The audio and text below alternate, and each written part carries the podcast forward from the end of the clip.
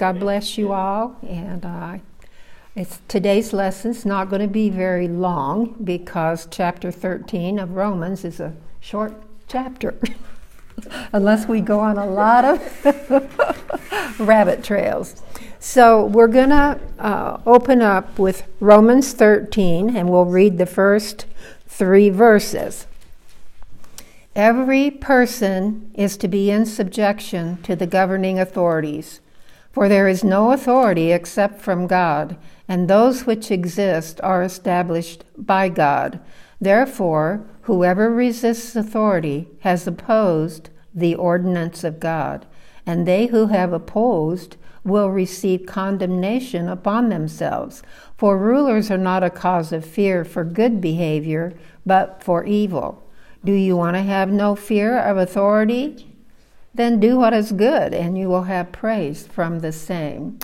So I'll tell you, this chapter, as short as it is, probably brought me more conviction than any chapter we've read so far because I do something that I know most all of us do, and that is I'll be running late and I'll go out and I'll go a few miles above the speed limit because I'm in a hurry. I want to get where I'm going and I want to be there on time. And I don't make it on time speeding. So what do you do? What does that tell you? now, Barb. so when we get into this, you'll see why. I think maybe all of us we do a little inner looking because we're in a place where the church, I think, and it says it in here, is going to get wakened up. We have some things we need to wake up to and uh, some of them are mentioned in this chapter. So, Paul wrote this when uh, uh, Rome was really the capital, pretty much, of the whole Asia Minor region.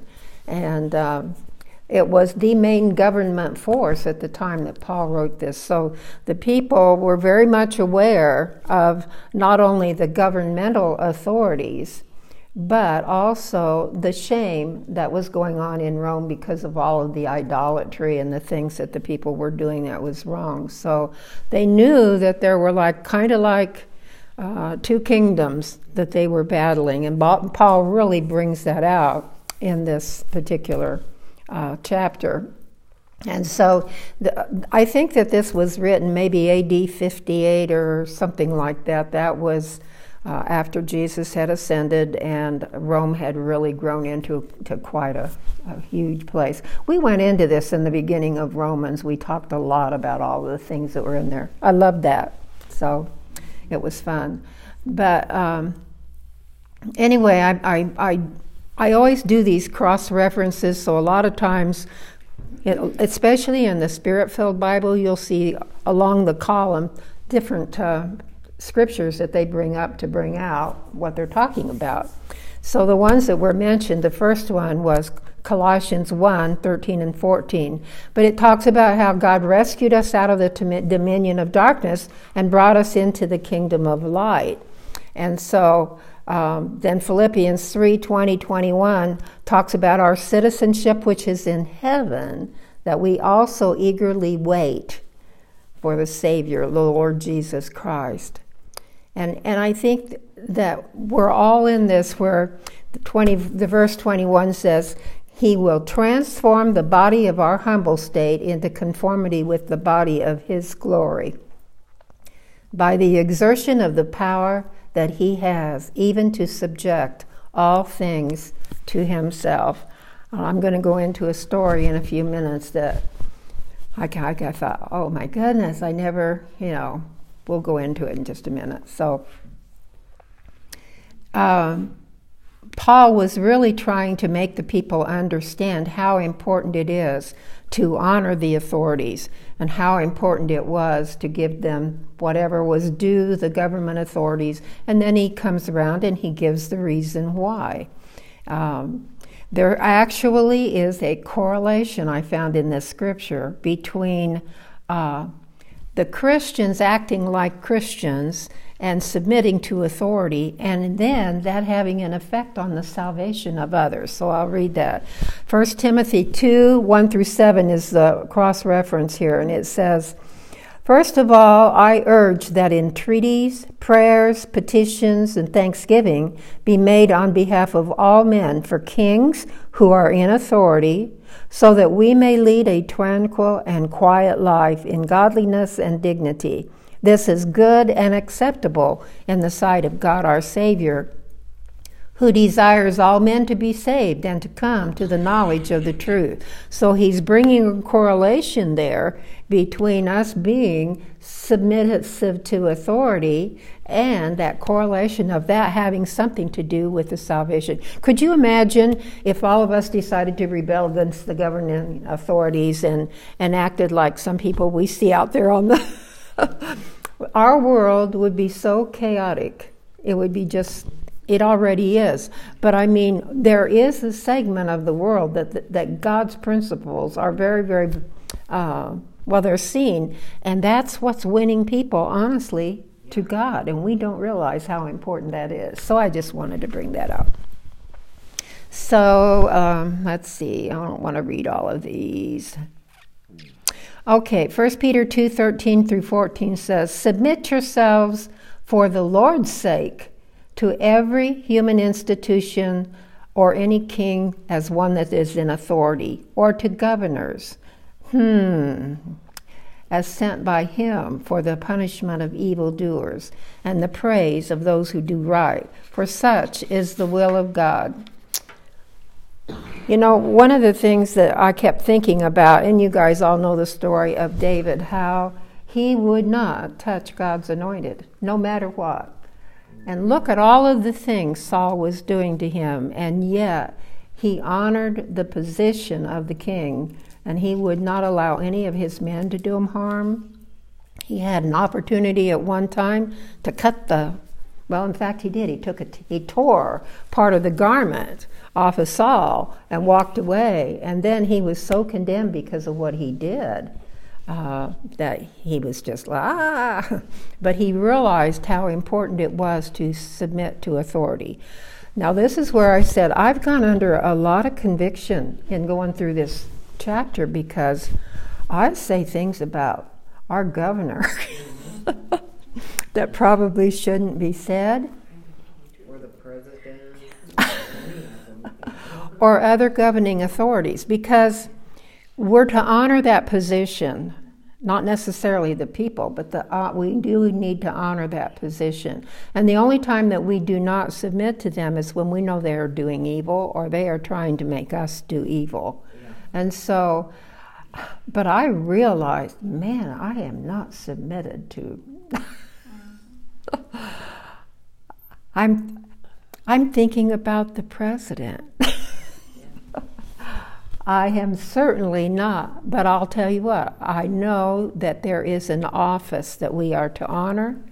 And so we honor the office of the presidency. We honor any of the good things that he is doing, any of the, uh, what do you call them, the things that he signs and sends out. Like those, uh, yeah, those executive orders. And some of them we may not agree with. Uh, but if they're not evil, we honor what he does. And I'm thinking, God, I have not honored the office of the president. I haven't. I haven't honored the office of the governor here in Illinois. And I think that's why it's so hard for me to pray for him. Yeah, but do we really have to when the election was stolen? He's not really our president? Say that, say that again. I think I missed what you actually said. With our election was stolen, he's really not our president. Do we really have to honor it? Um, Doesn't the Bible say that we can be fruit inspectors and if we're not seeing fruit? well, that we know they are. We we know that they are His by their fruit. Uh, but there can be someone that is not his, and still it appears that they have good intentions. You know what I'm saying? So, but I mean. Only God can separate. He knows the hearts of He knows the hearts of those that are running. I don't. I don't know their heart. But this is why Christians are really supposed to be ruling the nation, and we're not. Right. And so you hear a lot about the, the seven avenues, the seven mountains that's- that's in society, and it's it's family and it's entertainment and it's uh, all you know all of the things, education, everything that pertains to society. If Christians were running those, we probably wouldn't have near the issues that we have. But in the meantime, all that Christians can do is stand up for what the truth is. That's right. Yeah. You know, and so how do we do that? That's where I think that these marches, these marches around the Capitol, where they are quietly protesting, there's nothing wrong with that. We're stating what we believe to be true, which is okay. It's when it goes into all the other stuff that we need to be careful. It's the attitude. What'd you say? It's the attitude. Yeah, it's the attitude because we're supposed to do it with honor. That's the part we forget about because we get, well, okay, so here's the radicals that come against the Christians. And if the Christians aren't careful, guess what's going to happen? They're going to react to the radicals, and the first thing you know, there are going to be riots in the streets, right? Isn't that what we kind of experience? So, could I read the, the footnote on my Bible here Uh-huh. about that? uh, The apostle points out that the orderly government is part of God's provision, even in a wicked world. No ruler exercises control except as God permits. Under normal circumstances, the Christian is to be obedient to the law of the land. This does not mean that he is to obey regulations that are immoral are anti-Christian. In such cases, it is his duty to do, to obey God rather than to obey man. Mm-hmm. Yeah, I kind of had that coming on here, but that's all right. That's, you said it, and you said it well. Well, Is that the Spirit-filled Bible? This is a NI, I think it's NIV. Oh, okay. Yeah, the- I, I mean the. It's Scofield's uh, study Bible. Yeah, yeah, yeah. And and honestly, most of them do have a footnote that mm-hmm. talks about this very thing of why we need to be submissive, mm-hmm. but why. I mean, to rebel against the authority is to rebel against God, mm-hmm. but at the same time, they are supposed to be there for the good of the people, which some of them are not, and we know that. So, but the story I was going to go into, and, and this is it's kind of long. I won't read the, all of these scriptures, but it's the story of uh, Nebuchadnezzar and uh, how he had this dream. It's in uh, Daniel chapter 4 if you want to read it on your own because it's really a fascinating story. And in light of what Pastor Je- uh, Barry is um, teaching right now, course, when I was talk- when he was talking about his vision, the first thing I thought about was that's what Barry was teaching on on Sunday about hearing God through visions. But anyhow, Nebuchadnezzar had this vision, and um, in this vision there was a tree that was in the midst of the earth, and its height was really high, and the tree grew in size and became strong. And uh, its height reached to the sky, and it was visible to the ends of the whole earth. Its foliage was beautiful and its fruit abundant, and in it was food for all. The beasts of the field found shade under it, and the birds of the sky dwelled in its branches, and all living creatures fed themselves from it. So, if you had a vision like that, what would you think it said? When I first read it, I thought, hmm, that's interesting. What does that mean? Well, then it talks about this angelic watcher, this holy one that was the descendant from heaven, and he shouted out, Chop down the tree and cut off its branches, strip off its foliage and scatter its fruit. Let the beasts flee from under it and the birds from its branches, yet leave the stump with its roots in the ground and let them be let him be drenched with dew of heaven and let him share with the beasts in the grass of the earth let his mind be changed from that of a man and let a beast's mind be given to him and let seven periods of time pass over him you know, you shake your head and you think, what on earth? And then it says, this sentence is by the decree of the angelic watchers, and the decision is a command of the Holy One in order that the living may know that the Most High is rule over and the realm of mankind. And he bestows it on whom he wishes, and he sets over it the lowliest of men. So here was all this dream and the, what the watchers said. And so nobody could uh, interpret that dream. And so Nebuchadnezzar called for Belshazzar, which was Daniel, and Daniel came and interpreted this dream. And so uh, when he tells him, talks to uh, Nebuchadnezzar, he says, This is you that this dream is about, because his kingdom was all encompassing at that time. He was one of the most dynamic, and the people highly regarded him. In fact, they almost idolized him, which was one of the things that was causing all of these issues. So Daniel said, um, uh, Seven periods of time will pass over you until you recognize that the Most High is ruler over the realm of mankind and that he bestows it on whomever he wishes. And so uh, Daniel was trying, trying to tell him that uh, it was the angelic people that are the angelic watchers. I'd love to know what that's all about. I don't know about you guys, but some of these things so intrigue me spiritually. And I don't know how you find it out. I guess just wait upon the Lord and stay in His presence and ask Him to reveal things.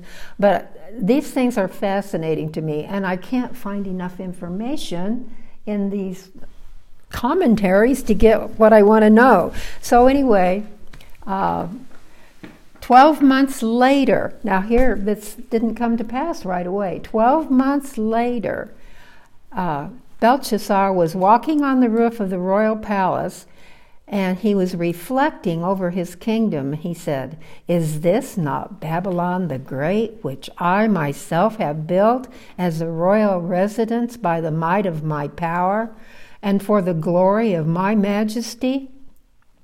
And while those words were still in his mouth, I thought that was interesting. While the words were still in his mouth, let me see if I can find where I just left my all right. A voice came from heaven saying, King Nebuchadnezzar, to you it is declared, sovereignty has been removed from you. So immediately he became beast like in his mind, and it says that his hair grew out and it was like feathers that covered him. And so the dew went over, he drenched his body and his nails were like bird's claws. now I'm thinking, wow, what a judgment to come on somebody. But he was full of pride. He called that his kingdom, not God's kingdom. So, anyway, after seven years, and I think we need to take note that the, the number seven means complete. That's what God is complete. His number seven means something is completed. So, a lot of times, that's why the number eight means new, new beginning, is because after the seven becomes eight, and then that's the new beginning. So I thought, wow, isn't that something? But after the uh, end of the seven years, the reasoning came back to his mind, and he realized the glory of God. And he said, I raised my eyes towards heaven my reason returned to me, and I blessed the Most High, and I praised and honored him who lives forever. I thought, oh, I want to ever learn a hard lesson like that, but the Bible does say pride comes before a fall, and pride is being taken out of all of us, okay? We're born with that prideful nature. And that is something that we all, because we live, everything's about us. And so we live in that little bubble of us being king. And so that has to be taken out of us so that truly God will be the king and the, and the Lord of our lives. So, anyway, let's go on then to Romans 13. This is what I was you was reading out of your footnotes. Romans 13, 4 and 5 says, For it, meaning the governing authority, is a minister of God to you for good. But if you do what is evil, be afraid, for it does not bear a sword for nothing, for it is a minister of God, an avenger who brings wrath on the one who practices evil. Therefore, it is necessary to be into subjection, not only because of wrath, but also for conscience sake. For because of this, you also pay taxes because rulers are servants of God, devoting themselves to this very thing. Render to all what is due them tax to whom tax is due, custom to whom custom, fear to whom fear, and honor to whom honor. I think, and I was saying this earlier, I think sometimes we forget that all of these leaders and authority figures are truly a gift from God, and they are his way of orchestrating a government of, of uh, peace here on earth. And so you can see how far off it has gotten. it has gotten way off because we've had evil rulers. And because of evil rulers, things go awry. So, another thing I wanted to mention in there, and I never had thought too much about this before, and I remember when my husband and I went in to file taxes, I was complaining and murmuring about everything you could even think of. I mean, there was all kinds of things that I wasn't happy about. I've never had to do that before. and I kept thinking, "Oh, good Lord, they take out this and they take out that and this is so God got my attention and he told me because the governing authorities are by him and for him and for the kingdom he set up here on earth, then I need to honor that and I need to pay taxes with the right attitude. uh, so, I've had some attitude adjustments. oh my goodness. But one thing that I thought was interesting is, um, you know, we're supposed to let love be our motivation in everything that we do.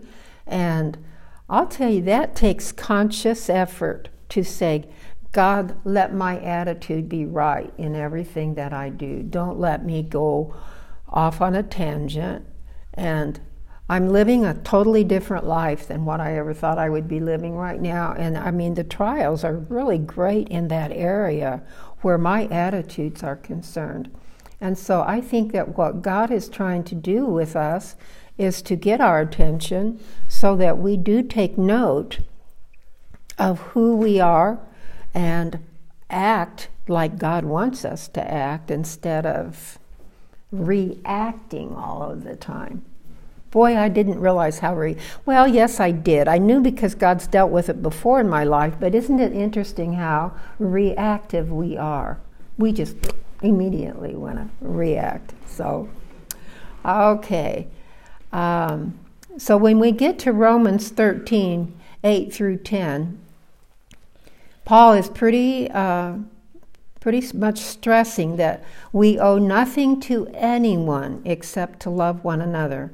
For he who loves his neighbor has fulfilled the law. And then he goes on in verse 9 and he says, You shall not commit adultery, you shall not murder, you shall not steal, you shall not covet. And I thought, how come he didn't mention all 10 of the commandments? I'm always asking questions. Why wouldn't And then I got to thinking about it, and these are the ones that really involve relationship. So, sort of like the social part of the Ten Commandments is right here.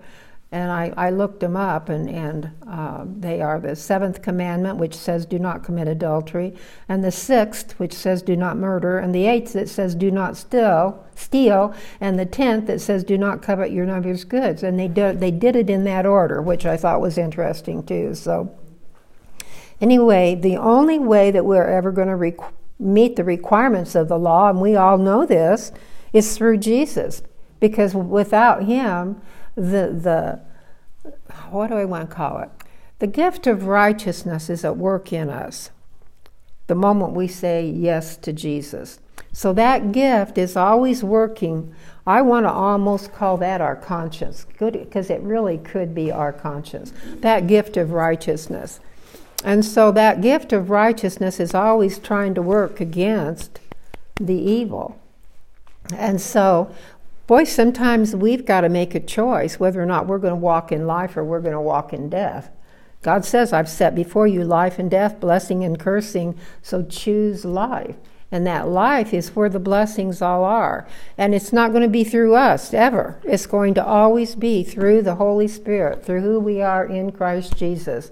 That's where we need to walk. That's where we need to abide. That's where we need to identify. And so, um, one of the common things that I'm, I'm bumping into uh, a lot of times in counseling sessions is that we forget that we're like two individuals. And I mean, it's easy because we live inside this human body. And so we identify with our humanness more than we identify with who we are in the spirit. And so it's like, okay, how do I do this? How do I get to the place where I quit identifying and responding and acting out of my human nature and I begin to act and and respond to life and life situations out of who I am in the spirit. Well, it takes the Holy Spirit. Because I have tried and tried and tried and tried to be better. And what we do is we keep bumping against the old human nature, which is under the law. And the law is what always keeps wanting to amplify sin. And so, this is why Jesus came to destroy the religious system.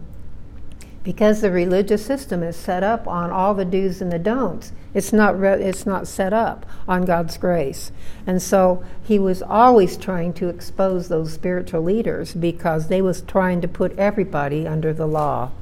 You can't do this, you can't do that you know, well, if you do this and this is going to happen. And look what happened even to Jesus, the one perfect person, and all of the disciples were pointing their finger at him because of the things that he did that they said were illegal or unlawful.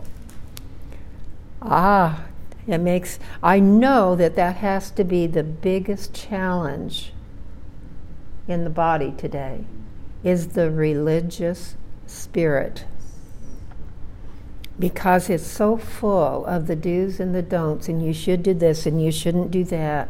And unfortunately, many churches are seeped in it because they think that's what righteousness is all about, and it isn't. My righteousness is not dependent upon the law that I cannot keep. It is dependent upon the faith I walk in the one who gave me life. Yes. Amen. Amen.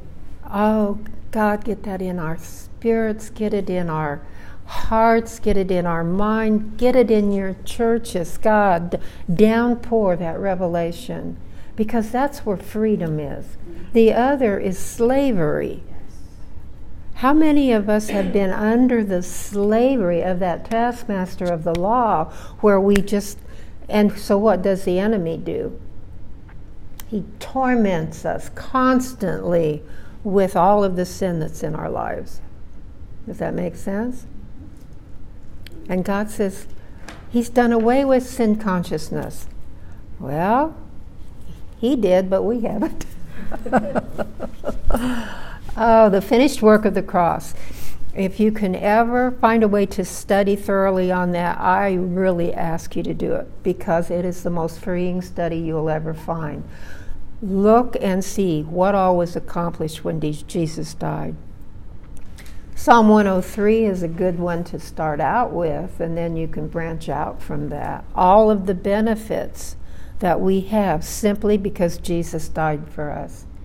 I mean, you talk about taking all the debt of everything away. We have nothing. We can't pay God back for anything. It debt free.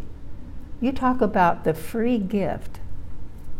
That's where freedom is. We have no clue. We haven't even begun to walk in the freedom God's called us to walk in. Did you have something? No. She's got the hair. Oh, are you cold? yeah, okay. Okay, well, we talked a lot about the law, so I'm not going to go into that too much, but there's a lot to be said in the, in the Bible about it. Uh, even in the Old Testament, in Leviticus 19, it says, uh, You shall not hate your fellow countrymen in your heart. You may surely reprove your neighbor, but you shall not incur sin in that reproving. You shall not take vengeance, nor bear any grudge against the sons of your people, but you shall love your neighbor as yourself. I am the Lord. This commandment is in the Old Testament. It's in the Old Testament as well as the New. Love the Lord with all your heart, and then you'll love one another. So there's um, a fulfilling of the law that comes through love. Isn't that interesting? If we can operate in God's love, not human love, if we can operate in God's love, there's no law there. Because if you truly love someone with God's love, you're not going to lie to them, you're not going to deceive them, you're not going to do anything to harm them. I mean, everything's pretty much covered. And so the whole emphasis almost on the rest of this chapter is the love. It's all about love. And now I think that that word gets thrown around so much that we don't uh, we don't respect and honor that word as much as maybe we should. But I feel like the body as a whole, and I'm saying not the, the people here, of course, they do not know the love of God, and they don't even know how to respond back to Him in love. And that's sad to me because that's where everything is. If you feel like you are not able to really love God in the way that you feel like you should, make that a prayer. I know for years and years that was one of my prayers. God, cause me to love you more. I didn't I don't know where I got that prayer. I don't think somebody told me to do that. Because what I could see in my own life and still do, and I still pray that prayer, is that uh, I could see that when I disobeyed God or I did something I shouldn't do, that my love wasn't perfect in Him at all. And that's what He's after. He wants to perfect the love He has in us so we will not ever have any fear. Wow. Perfect love. It casts out all fear casts out any fear you might have of sickness, anything that might happen in the future. It casts out all fear of anything that you can even think of as far as fear is concerned. Because our worst enemy is us and our own lack of um, confidence in ourselves. Either that or we depend too much on ourselves and we find out we don't have it but if my confidence is not coming because of who God says I am and because of God, God's abilities in me, guess what? I'm going to be trying to do it in my own strength, and I, I, I'm set up to fail. I'm just going to tell you. You're set up to fail whenever you do it in your own strength. So, that was a little rabbit trail. Okay. All right. Well, Mark, I'll just give you these. You can look them up later. I'm not going to read the whole one. But in Matthew 22, 37 through 40, Jesus is, is addressing the disciples there, and he's t- telling them to love the Lord your God with your whole heart, your whole soul, with your whole mind. Isn't that convicting? How much of me, God, do you not have? Yeah. Oh, How much of me, God? And he says, Love your neighbor as yourself. All the law and the prophets hang on those two commandments. All of the law and all of the prophets hang on those two commandments. That's a lot of weight, guys. Just saying it. Just saying it. And then Mark 12, 28 through 1, uh, 20, 31, I'm sorry. It's the same one, it's the same scripture, but it just says, There is no commandment greater than those two. So, all right.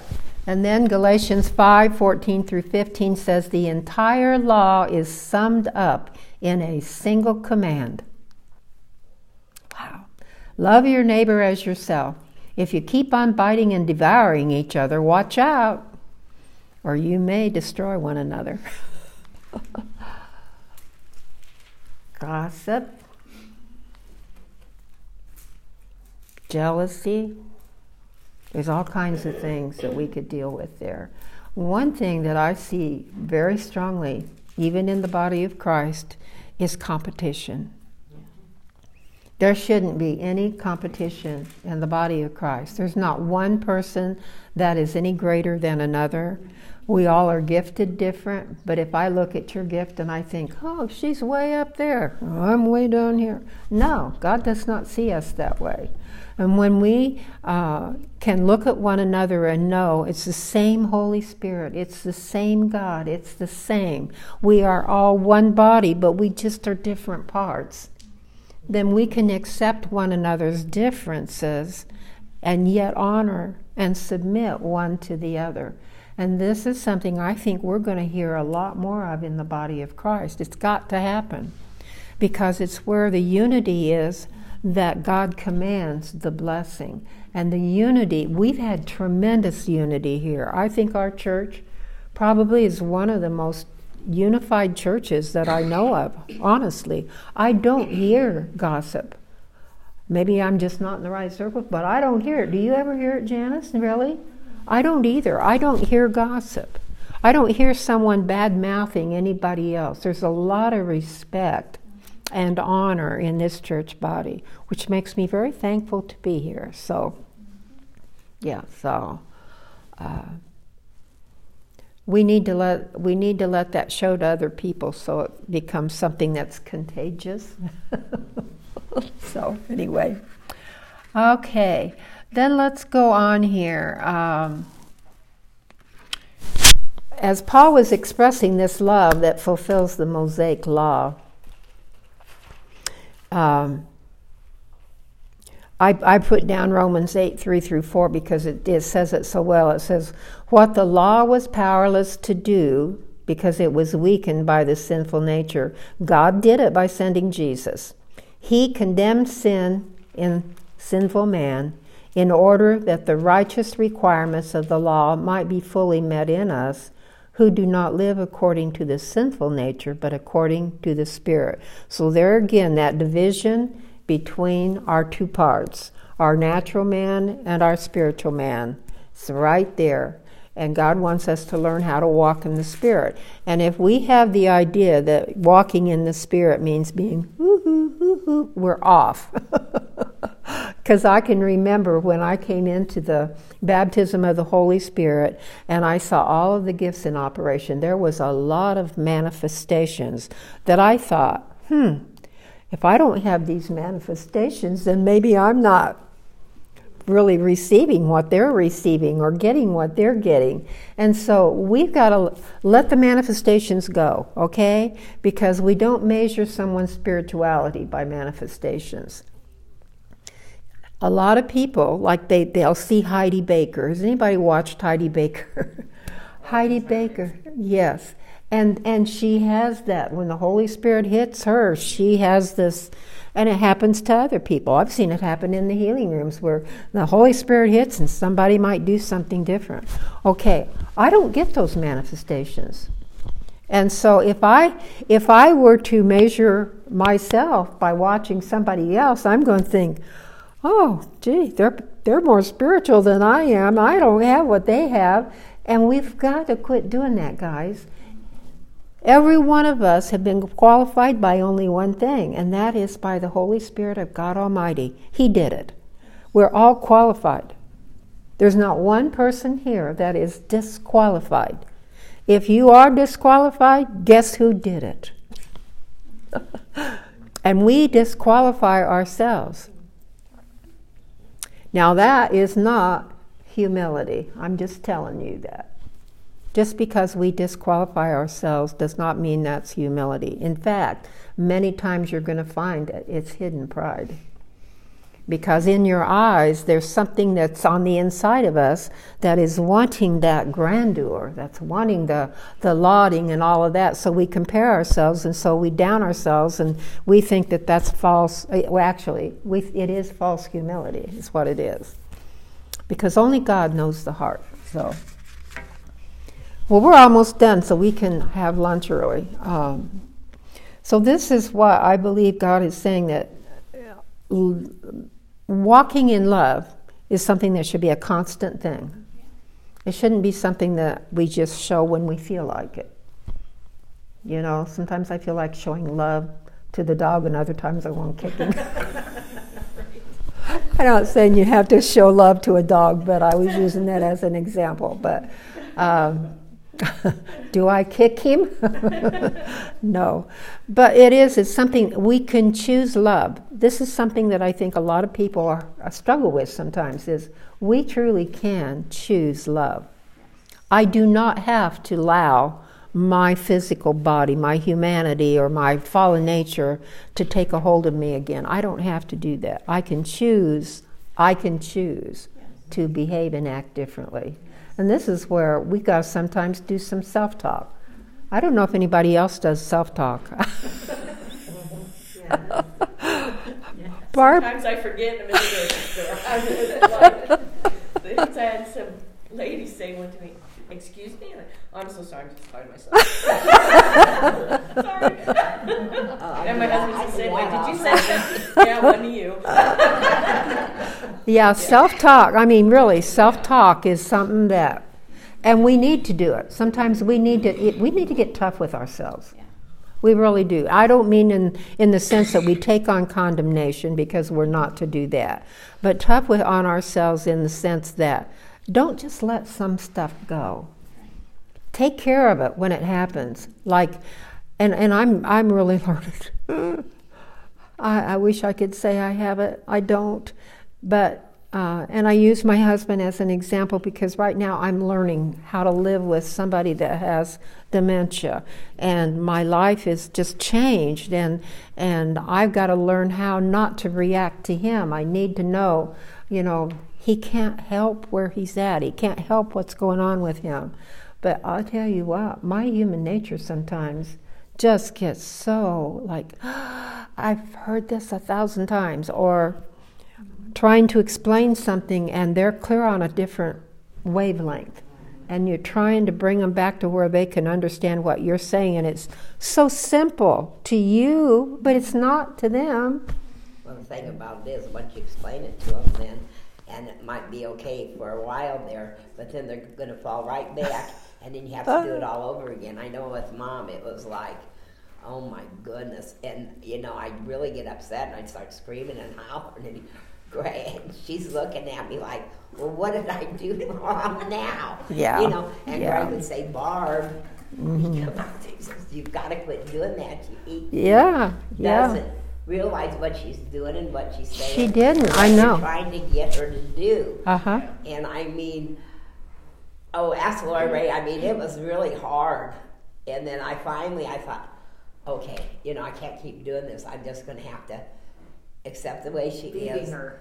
And yeah, yeah I mean, well, it's it's it's almost like okay, here's my mother. Well, she's still alive now. She'd be 101, and she's only been dead what two years Something like so, that. I mean, I would just let her say and do what she wanted to do.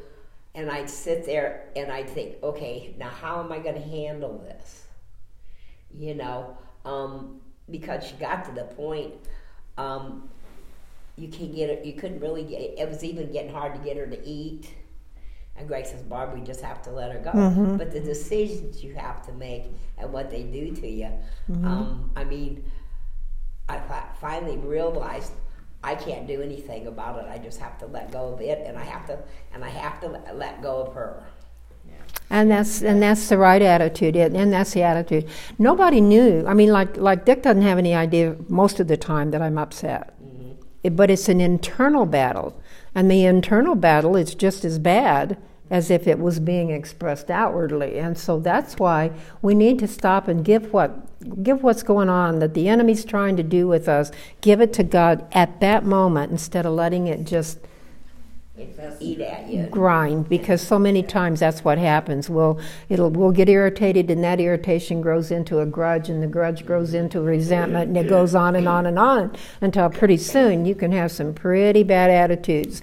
And I think that a lot of marriages that's what happens. They just you know, they just start I know people now that are just living together uh, and barely tolerating one another, living in the same household. And I'm thinking, it doesn't have to be that way. You know, there could be it could be so much different.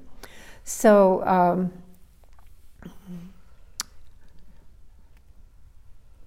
this is my conc- this is my conclusion. I feel like, and, and, this is at the end of the chapter here, but um, I feel like all of us are kind of living below what God has for us.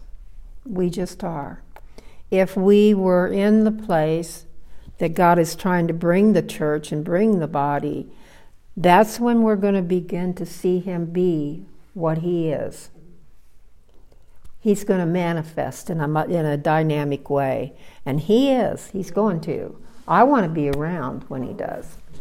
So, what I feel like he's doing, and, and it's and I've heard it prophesied, is the shaking is going on. The shaking's going on in our nation, that's going on in us individually, and we need to pay attention. A lot of the stuff that's going out on out there has nothing to do with the with what God is going to do uh, eventually, because His plan's already made out. It's already been decided in heaven. Now, we might be able to hasten it or, or whatever through our prayers, but the, the declaration of heaven has already been declared. We are just trying to move into it.